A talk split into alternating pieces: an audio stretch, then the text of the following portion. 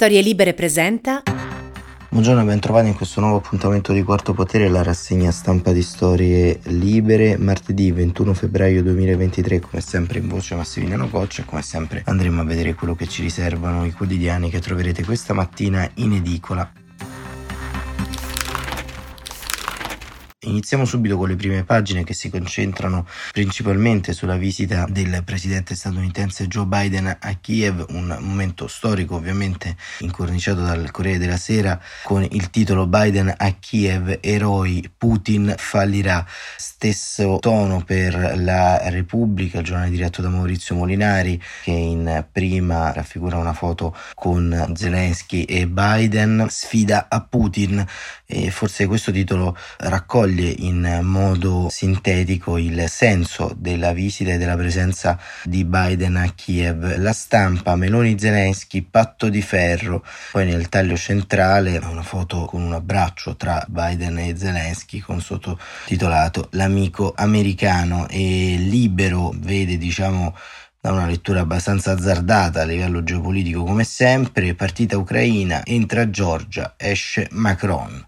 Il giornale invece dedica solamente il taglio alto alla visita del presidente americano. Biden, abbraccio storico a Zelensky, eroici, Putin non vincerà mai, Meloni notte in treno verso Kiev. E infatti potrebbe essere questa la notizia anche un po' del giorno, la presenza della Presidente del Consiglio a Kiev in una visita ovviamente importante e storica per il nostro paese. Il Fatto Quotidiano, spese pazze, sindaca su Calderone e marito, anche qui la presenza di Biden è totalmente ignorata. E ancora Il Tempo, accordo sul Superbonus, e La Verità, la soluzione al Superbonus c'era, così la sinistra l'ha sotterrata, titoli diversi ovviamente per i due giornali conservatori, così li definiamo in questo modo perché siamo un po' generosi.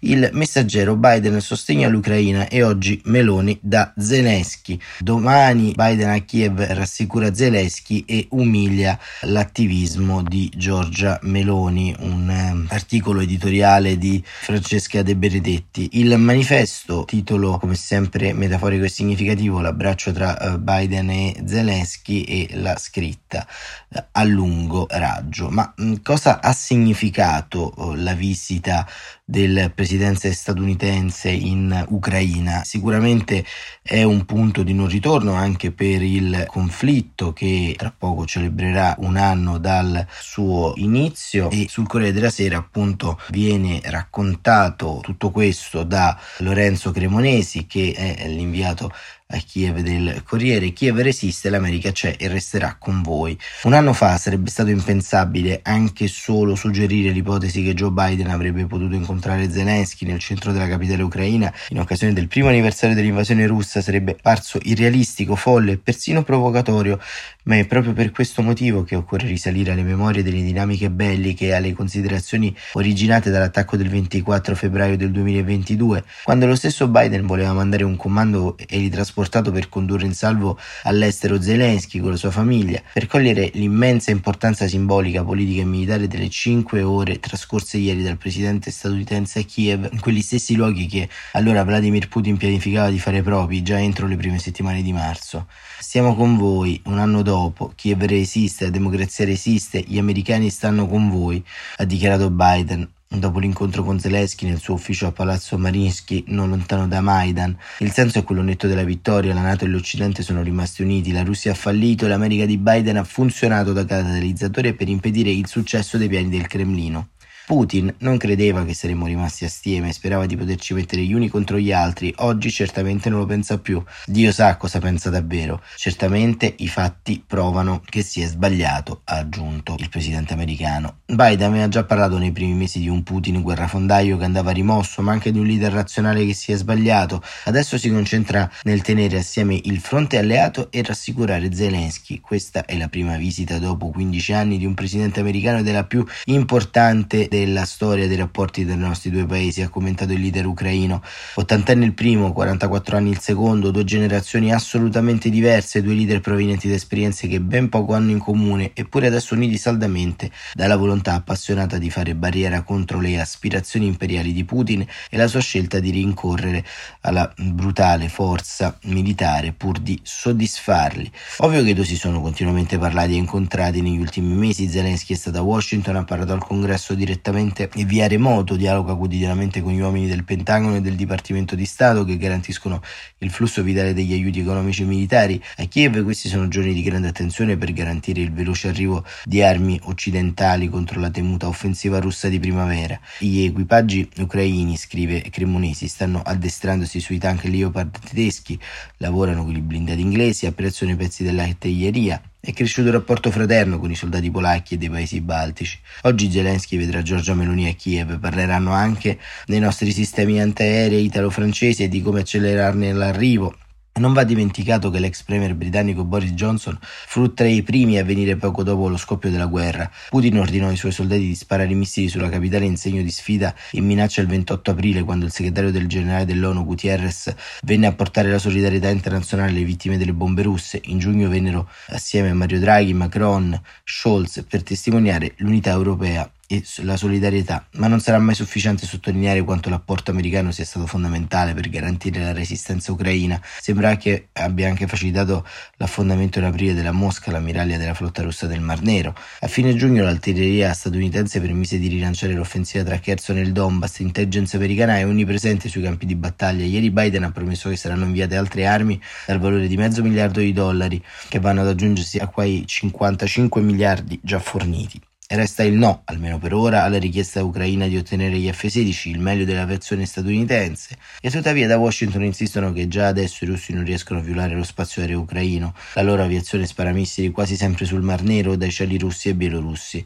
Inevitabile, scrive Cremonesi, che le misure di sicurezza del viaggio siano state eccezionali. Sino a ieri mattina presto Washington ribadiva che Biden si sarebbe recato esclusivamente in Polonia, smentendo qualsiasi ipotesi di tappa ucraina, eppure già l'altra sera tra i reporter americani crescevano le voci in questo senso. La cosa aveva preso corpo dopo che l'hotel Intercontinental, situato presso la cattedrale di San Michele, dove i due presidenti si sono intrattenuti per visitare il muro della memoria sul quale sono appese le foto dei tanti caduti sin dal tempo della guerra del duemilaquattordici, aveva avvisato i giornalisti che non sarebbero potute fare riprese e la strada sarebbe stata paralizzata per un paio d'ore a metà mattinata.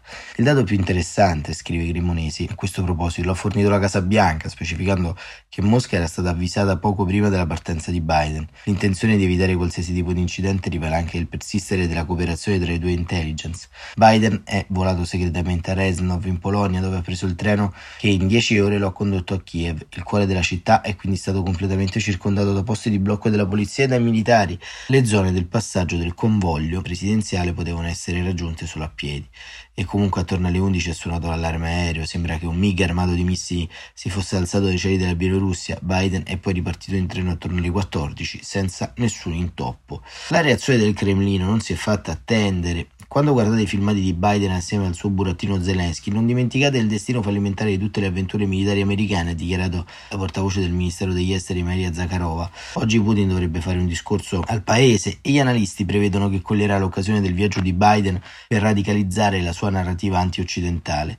Se un anno fa l'operazione speciale era propaganda del leader russo per liberare i fratelli ucraini dal governo nazifascista di Kiev, oggi viene presentata come una nuova guerra patriottica contro NATO, che è paragonata alle armate di Hitler. Secondo gli osservatori ucraini, Biden e Zelensky hanno però concentrato la loro attenzione sull'eventualità di una più stretta alleanza tra Mosca e Pechino, con rischio annesso dell'invio di armi cinesi dell'esercito russo. L'arrivo ieri a Mosca di Wang Yi, consigliere di Stato e massimo artefice della diplomazia cinese, desta non poche preoccupazioni.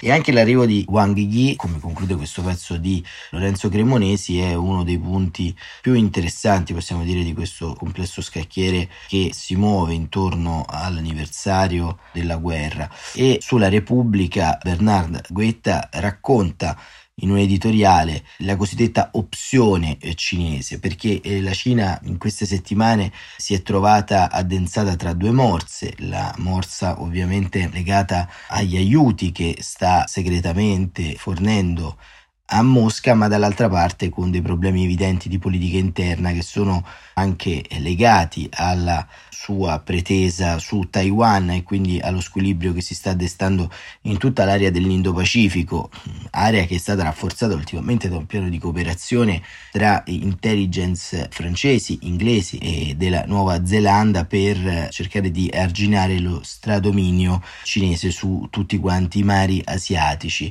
E Pechino sente eh, un Offensiva montare, se non altro a livello diplomatico, e quindi cerca una sorta di mossa del cavallo, cercare di fornire un cosiddetto piano di pace, un piano di disimpegno. E Bernard Guetta ce lo racconta con l'Ucraina, l'opzione cinese, a pagina ventiquattro della Repubblica. La Cina, scrive, eh, potrebbe ottenere tre benefici se il piano di pace che intende presentare alla fine della settimana aprisse davvero la prospettiva di una soluzione in Ucraina. Pechino scongiurerebbe una brusca frenata sugli scambi internazionali che avrebbe gravi ripercussioni sia sulla sua economia sia sulla sua stabilità politica. Per Pechino la posta in gioco è sostanziale, ma non è tutto. Se riuscisse a far tacere le armi in Europa, la Cina allo stesso tempo si alzerebbe a rango di potenza importante, secondo beneficio, non più soltanto economico e militare, ma anche politica. Il suo ascendente internazionale ne uscirebbe rafforzato in modo così considerevole, terzo beneficio, dal primo quarto di questo secolo che si collocherebbe allo stesso livello degli Stati Uniti, diventando la seconda di due superpotenze. Questo significa che il capo della sua diplomazia, Wang Yi, ha dato inizio a una nuova partita la settimana scorsa, recandosi prima a Parigi, poi alla conferenza di Monaco e oggi parte la volta di Mosca. Quali carte in mano alla Cina? Si domanda Guetta.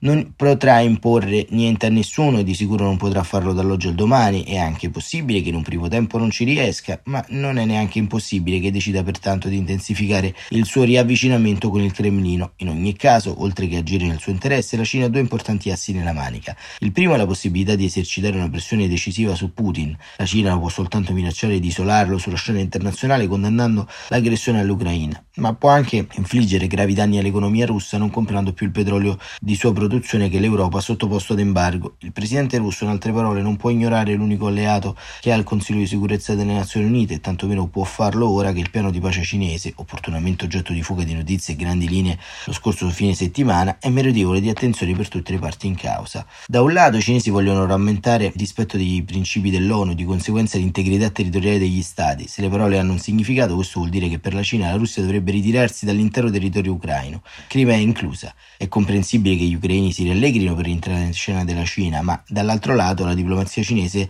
ribadisce che non si può far nulla senza garantire gli interessi per la sicurezza della Russia. Così facendo, i cinesi legittimano i motivi che avrebbero spinto Putin a entrare in guerra, quando in verità era mosso soltanto da mire espansionistiche e imperialistiche. Meglio ancora, i cinesi gli offrono un modo per salvarsi la faccia, ottenendo nuove garanzie che gli permetterebbero di giustificare il ritiro dall'Ucraina, se non una rinuncia alla Crimea. Chiaramente tutto si giocherà sulla questione della sicurezza, infatti quale garanzie potrebbe ottenere la Russia e soprattutto da chi, e chi potrebbe in cambio garantire qualcosa all'Ucraina, che non è l'aggressore bensì l'aggredito. Si capisce distintamente a cosa potrebbe portare la trattativa dietro le quinte e poi negoziati ufficiali. L'Ucraina potrebbe rinunciare a unirsi all'Alleanza Atlantica e dichiararsi neutrale, ma ottenere la promessa di essere difesa militarmente dalle più grandi potenze militari occidentali, Stati Uniti, Francia, Gran Bretagna e forse anche Polonia. Non è del tutto casuale che in molte capitali coinvolte si stia parlando sempre più spesso delle condizioni di tali protezioni. Qualcosa bolle in pentola, ma non si potrà realizzare nulla di concreto senza che un accordo di pace si inquadri alla fine nella definizione di una stabilità continentale basata su garanzie e vincoli uguali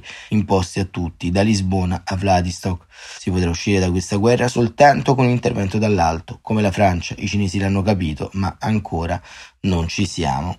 Questo articolo è stato tradotto da Anna Bissanti e appunto Guetta ci porta in un terreno molto eh, interessante. Ovvio dire che tutto quanto questo ha un uh, cosiddetto fattore di rischio non secondario, ovvero Vladimir Putin, eh, che eh, ovviamente nell'arco di questo anno ha bleffato continuamente intorno alla propria volontà di sedersi non solo a un tavolo negoziale, ma soprattutto di ripristinare l'integrità territoriale, che è la base prima prima di tutto quello che avviene all'interno degli ultimi trecentosessantacinque giorni.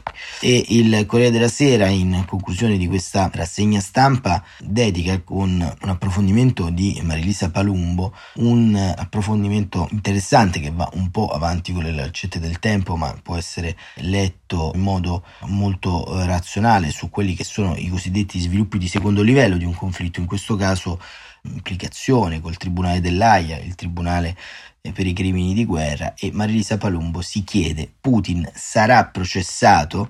È una discussione molto ampia questa che eh, pone il Corriere della Sera, e eh, diciamo l'articolo è molto lungo e molto strutturato. Andiamo a vedere quali sono un po' i dubbi di questa opzione. Ma quali sono le opzioni concrete per la costruzione di un tribunale ad hoc che processi Putin? La prima, spiega Sands, che è, è il professore Philippe Sands di diritto internazionale dell'University College di Londra, è un tribunale internazionale a tutti gli effetti creato con un trattato tra Ucraina e ONU e Unione Europea. L'altra ipotesi è un tribunale ibrido attraverso l'internazionalizzazione del sistema giuridico ucraino, ma è meglio la prima. Un accordo al Consiglio di Sicurezza è impossibile, allora si può provare passando attraverso l'Assemblea. La domanda è semmai come si può, senza un regime, un cambio di regime a Mosca, processare Putin. Da giurista britannico, dice Sands, sarei contrario a un procedimento in absentia. Quando il tribunale per la Jugoslavia fu creato nessuno pensava che avrebbero messo le mani su Milosevic, nessuno pensa che i nazisti sarebbero stati portati dalla sbarra quando il leader dell'Europa occupata si riunirono a Londra nel millenovecentoquarantatré. Ma conclude Sands, e comunque anche la sola incriminazione in contumacia, che potrebbe arrivare in pochi mesi, costituirebbe un duro colpo per lo zar e il suo circolo. Quarto Potere, con questa suggestione futura che vede nello Stato di diritto un punto di approdo di questo conflitto, finisce qui. Ci sentiamo domani come sempre alle sette e quarantacinque. Grazie davvero per essere stati con noi e buon proseguimento di giornata.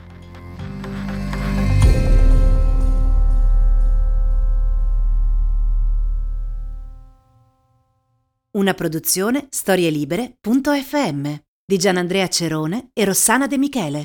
Coordinamento editoriale Guido Guenci.